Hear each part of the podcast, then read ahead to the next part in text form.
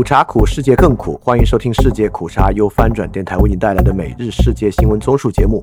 我们争做华语地区最好的每日世界新闻综述。以下是今天的新闻。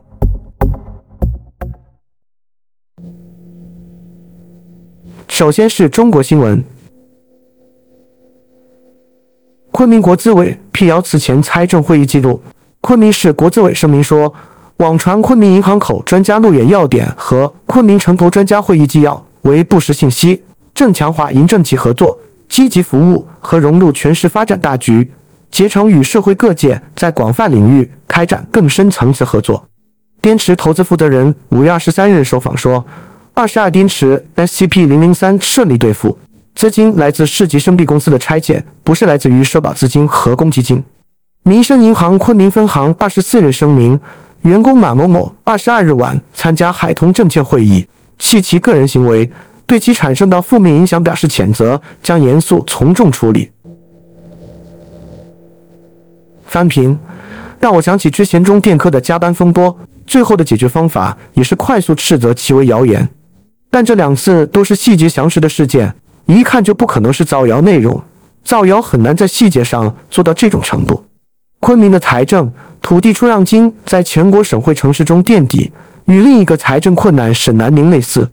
二零二二年出让金仅仅一百二十三亿元，财政收入也从二零二一年的六百八十九亿下降到五百零二亿，财政暴雷几乎是必然的事情。下一条新闻。微软警告中国政府资助的非客组织。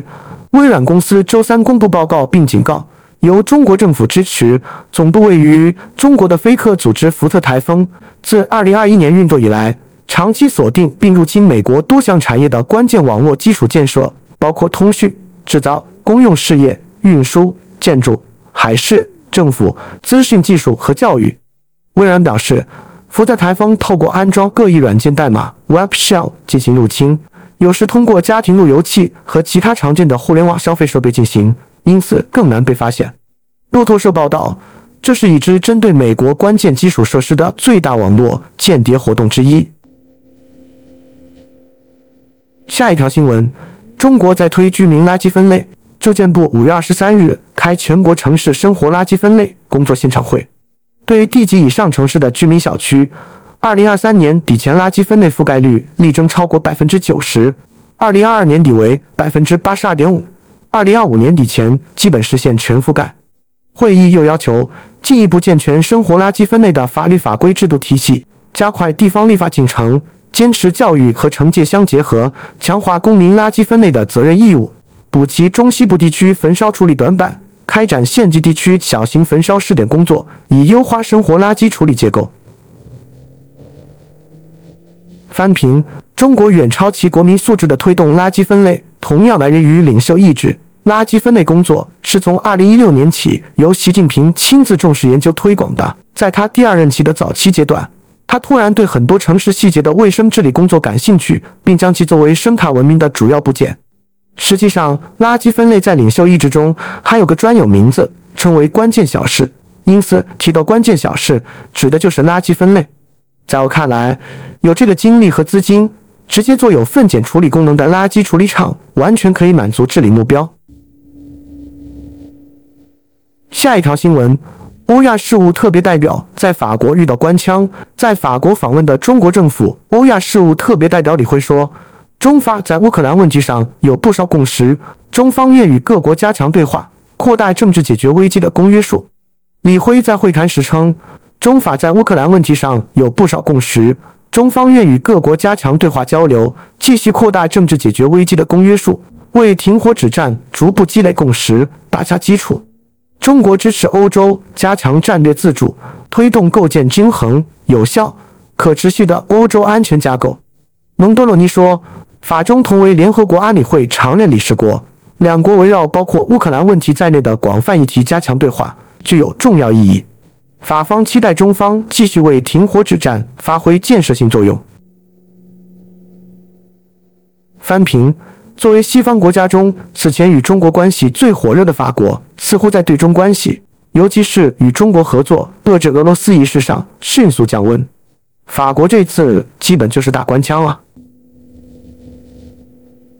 下一条新闻：俄罗斯总理与习近平会谈，彰显最近突然与俄接近关系。俄罗斯总理米舒斯金星期三在北京与中国国家主席习近平举行会谈。习近平表明，愿同俄罗斯在涉及彼此核心利益问题上继续相互坚定支持。米舒斯金则称，俄中关系处于前所未有的高水平。米舒斯金星期一起访华，他星期三在北京分别与习近平和中国总理李强举行会谈。这是米舒斯金2020年上任后首次访华。也是俄乌战争爆发后访华的最高级别俄罗斯官员。下一条新闻：秦刚促荷兰放松对中国芯片管制预了。中国国务委员兼外交部长秦刚与到访的荷兰副首相兼外相胡克斯特拉于周二举行会谈。据报道，秦刚请求荷兰为中国企业提供公平、开放、非歧视的营商环境，称中方愿同荷方共同维护全球产业链供应链稳定。然而，胡克斯特拉在记者会上回应有关荷兰晶片出口管制的问题时，仅重申相关措施并不针对特定国家。荷兰政府会在短期内公布更多资料。此外，根据荷兰政府发放的外交新闻稿，胡克斯特拉跟秦刚会面期间，特别就中国对荷兰的干涉表达了担忧，包括源自中国的网络攻击以及中国针对荷兰境内记者的举动。胡克斯特拉强调，荷兰的优先要务是捍卫开放。自由和安全的经济及网络空间，也有责任保护自身国家安全和核心利益。翻平在美国拉起的主张对中国的芯片技术限制网中，荷兰因为光刻机产业当然处于非常核心的位置。我们历来的方法是希望欧洲国际和中国的国民一样，尊严不要，不管自由，一心保钱，搁置和放弃所有价值观问题和价值需要，一心赚钱。但这显然与当前欧洲的关切不符合，当然你与任何人的利益不符合。没有自由与价值，就没有安全合理的利益。下一条新闻：中国化工公司对外供应毒品原料获得资金链证据。据报道，中国的化工公司通过向贩毒集团供应芬太尼物质，赚取了数百万的加密货币。伦敦的区块链分析公司 Elliptic 表示。他们已经确认，超过九十家中国化工公司愿意出手芬太尼前体。这些供应商接受的最流行的加密货币是比特币，其次是美元稳定币。翻平，这就是美国此前一直希望我们加强芬太尼药物管制的原因。但我们对此种药物管制一直是内紧外松。不仅是美国、墨西哥和阿根廷等国，也一直要求我们协助严格管制芬太尼前体原材料。这次算是从资金端被抓包啊。然后是亚洲新闻：印尼限制原材料出口，希望拉动国内加工业。印度尼西亚总统佐科拟将禁止镍矿石出口模式复制在其他矿物原材料，以吸引外国投资，促进经济增长。但分析师质疑这个战略能够再次成功。印尼将从二零二三年六月开始禁止铝土矿。铜和锡出口，以此推动下游产业的发展。印尼政府于二零二零年一月禁止镍矿石出口，借此吸引了外国商家到当地开发镍冶炼厂和下游产业，提高镍产业附加值。下一条新闻：泰军政府首脑在发缓和言论。泰国看守首相巴育星期二保证，看守政府将会顺利过渡到新政府，并补充说，在这期间。政府将保持足够措施来支撑经济。曼谷邮报的报道引述巴育的话说：“由于国家队向前发展，我们在等候新政府到来的同时，仍会继续努力照顾人民。”巴育还敦促各方不要制造可怕的政治局势，使公众感到不安和恐慌。请不要制造更多问题。我个人对任何一方都没有问题，而且我尊重民主过程。下一条新闻。沙特阿拉伯和加拿大将恢复全面外交关系。法新社报道，沙特阿拉伯和加拿大的外交部星期三分别作出上述宣布。去年在泰国曼谷举行的亚太经济合作组织论坛峰会期间，沙特王储萨勒曼和加拿大总理特鲁多举行会谈后做出这项决定。沙特外交部在声明中说，沙特已决定将与加拿大的外交关系水平恢复到以前的状态。沙特和加拿大在2018年因人权问题发生争端，沙特政府驱逐了加拿大大使，并召回了沙特驻渥太华的特使，同时冻结了所有新的贸易。翻平，我感觉我们某种程度上被沙特在外交上利用。实际，沙特的整体社会与西方的合作和联系是历史性的，与我们要紧密不少。但萨勒曼在暗杀卡舒吉事件后，与西方主要国家都产生了外交障碍，因此沙特已快速倒向中国。实际上实现的是勒索与威胁西方国家摒弃卡舒吉事件后不恢复与沙特的关系。下一条新闻。韩国专家谈心正式结束福岛核电站实地考察，只有必要就和污水排海过程进行更多确认和分析作业。共同社报道，在考察期间，韩专家团确认了处理水所含放射性物质的分析设备、排放前用海水稀释处理水的设备等。考察团团长、韩国原子能安全委员会委员长刘国熙说：“若核污水在稀释前阶段出现异常，必须紧急关闭阀门。”韩专家重点确认了紧急暂停阀门的设置位置，以及是否能发挥原本的作用。翻平，这下以后我们拿日本福岛核废水说事的难度提升了。只能说韩日都是美国走狗，所以韩国也协助撒谎了。下一条新闻：巴基斯坦考虑禁止伊姆兰汗的政党，表示这是不能被容忍的。巴基斯坦国防部长表示。汉的巴基斯坦正义运动党攻击了国家的基本构架，这是不能容忍的。这位前板球明星现在卷入了一场持续了几十年的民间政治家与强大军队之间的对抗的最新的关键阶段。下一条新闻：印度缺乏人口数据，政策靠胎，因为选举临近而人口普查被推迟。印度最后一次进行了十年一次的人口普查是在二零一一年。但这个庞大的任务已经无限期的被推迟了。分析家表示，没有最新的数据，政府规划者将难以确定经济和社会趋势，制定政策。翻平，人口普查对一个国家制定经济政策和财政政策非常关键，尤其是对不同区域和城市的细节管理。一个城市应该有多少民生开支、税收预期，都与人口数量有关。然后是科技新闻。日本释放芯片行业出口限制。日本经济产业省周二宣布，对二十三种芯片制造设备的出口限制措施，最快今年七月二十三日生效。中国商务部批评此举是对出口管制措施的滥用，是对自由贸易和国际经贸规则的严重背离，要求日本立即纠正错误做法，且中方保留采取措施的权利。日本今年三月底公布出口管制措施的初步版本，范围涵盖了涉及半导体制造的六大类设备，东京威力科创、尼康等企业的产品都将受影响。中国半导体行业协会四月曾发布声明，批评日本干涉全球贸易自由化，扭曲供需关系，并呼吁中国政府果断采取措施予以应对。该协会主张，日本管制范围太广泛，远超国际通行的管制物项清单。而且表示模糊，可能影响成熟工业供应链。翻平，终于来了！我们芯片业上游原材料对日本，不管是 CMOS 传感器，还是几种关键的化学制剂，对日本的依赖都非常高。我们关注财经方面，保教楼工作在一些省份推进困难。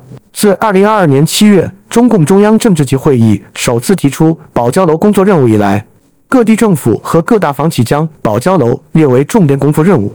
三至五月，百年建筑网对全国各地一千一百一十四个保交楼项目交付情况进行了调研。从全国来看，五月保交楼项目已交付比例为百分之三十四，相比三月上升十一个百分点。分区域来看，华东、华南两地保交楼交付情况相对较好。而华中、西南地区恢复情况不及预期，其中纾困资金申请流程较长或是主因。下一条新闻：万达考虑出售大量物业纾困。彭博社引述知情人士透露，中国大连万达集团正考虑出售位于江浙沪地区不达二十家的购物中心，以避免出现流动性紧缩。本周。在万达称计划压缩个别部门后，市场对于集团偿债能力的担忧加剧。知情人士透露，万达商管已告知询问其偿债计划的投资者，公司将会考虑回购七月二十三日到期的四亿美元债券。他们补充说，万达目前处于评估阶段，仍可能决定保留这些资产。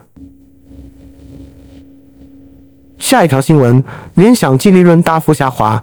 全球最大 PC 制造商联想集团第四季度净利润下降百分之七十二。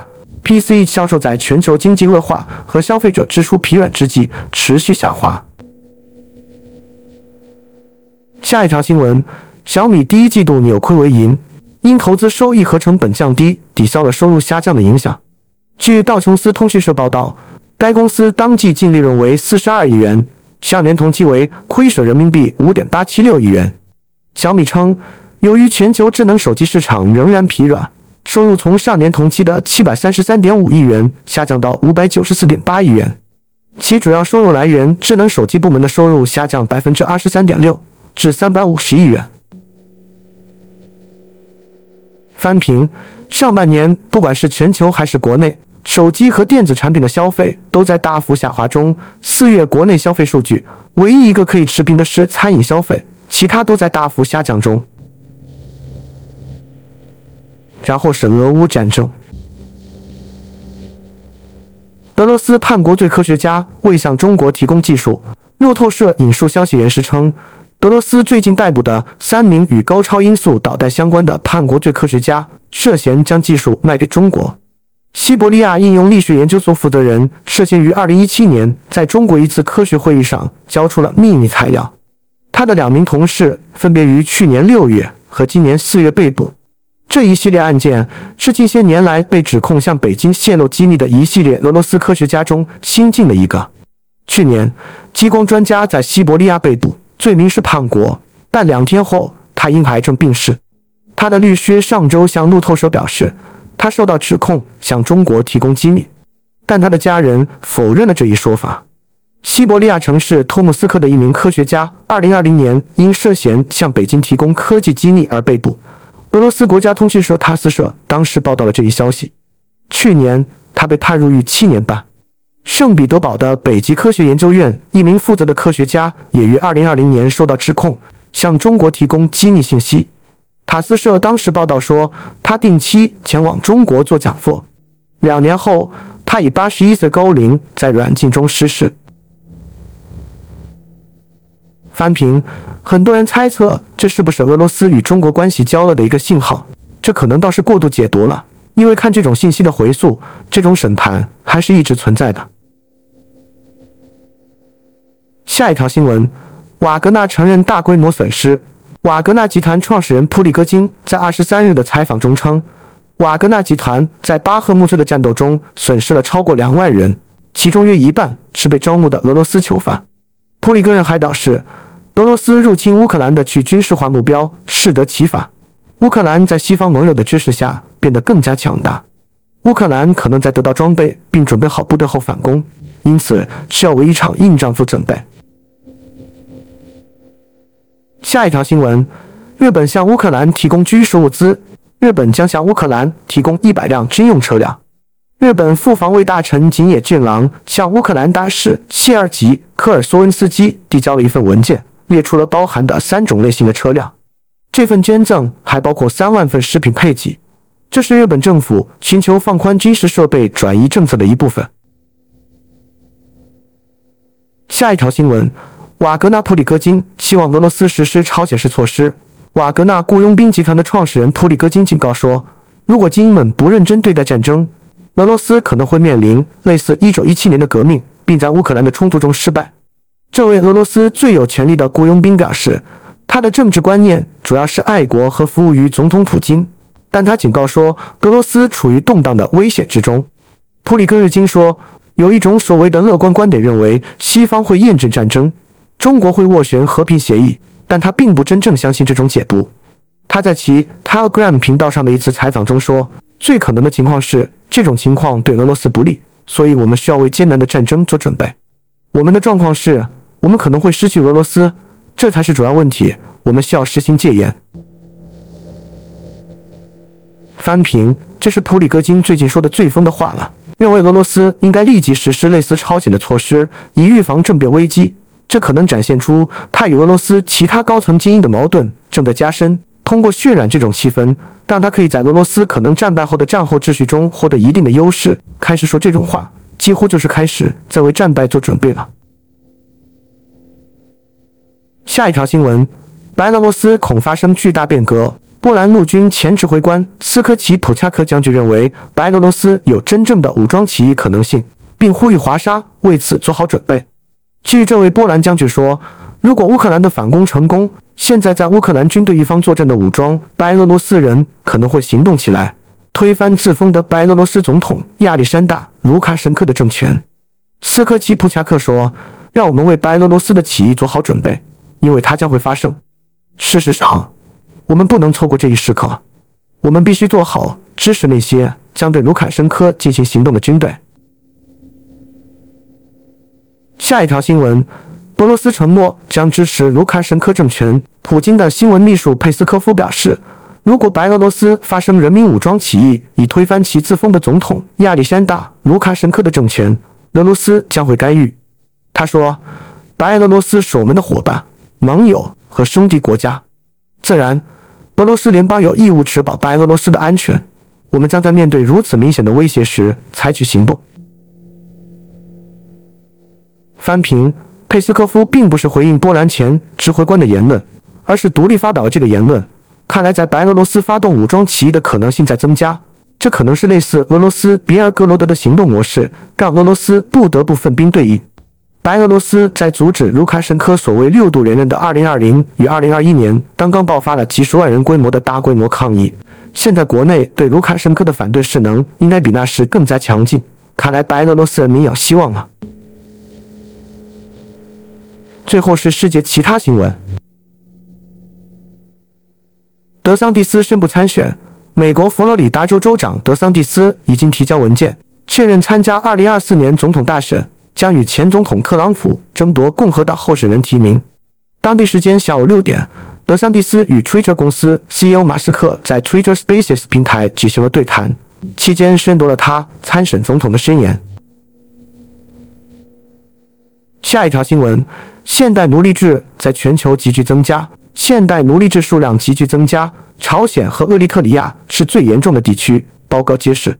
全球约有五千万人被困在现代奴隶制中，比五年前多了一千万人。全球奴隶制指数发现，在 G20 国家也有很多人被剥削，包括印度的一千一百万人、中国的五百万人以及俄罗斯的一百八十万人。翻平：厄立克里亚这个小国短时间内养上世界口差，我们在非洲的关键盟友。下一条新闻：乌拉圭首都缺水，逼近红线。乌拉圭首都蒙德维蒂亚的居民正在为雨祈祷，因为历史性的干旱已经使该市的主要水库只剩下时间的供水量。南美洲南部地区降雨量低，气温高，过去一年引发了严重的干旱，影响了邻国阿根廷的粮食生产，引发了巨大的农场损失。乌拉圭的官员表示，该国的水资源短缺是七十四年来最严重的。这影响到数千户家庭的供水，导致水质差。因为学生们缺乏饮用水，学校提前关闭。翻平，在在在在在为今年的气候危机感到非常担忧，大的将在夏季到来。今日分享一个关于世界口差的心得。昨天很多人对我认为中国人对中国政府的行为也负有道德罪责感到非常难以接受，甚至反感。这是个有关道德运气的问题，我会以 special 节目说明。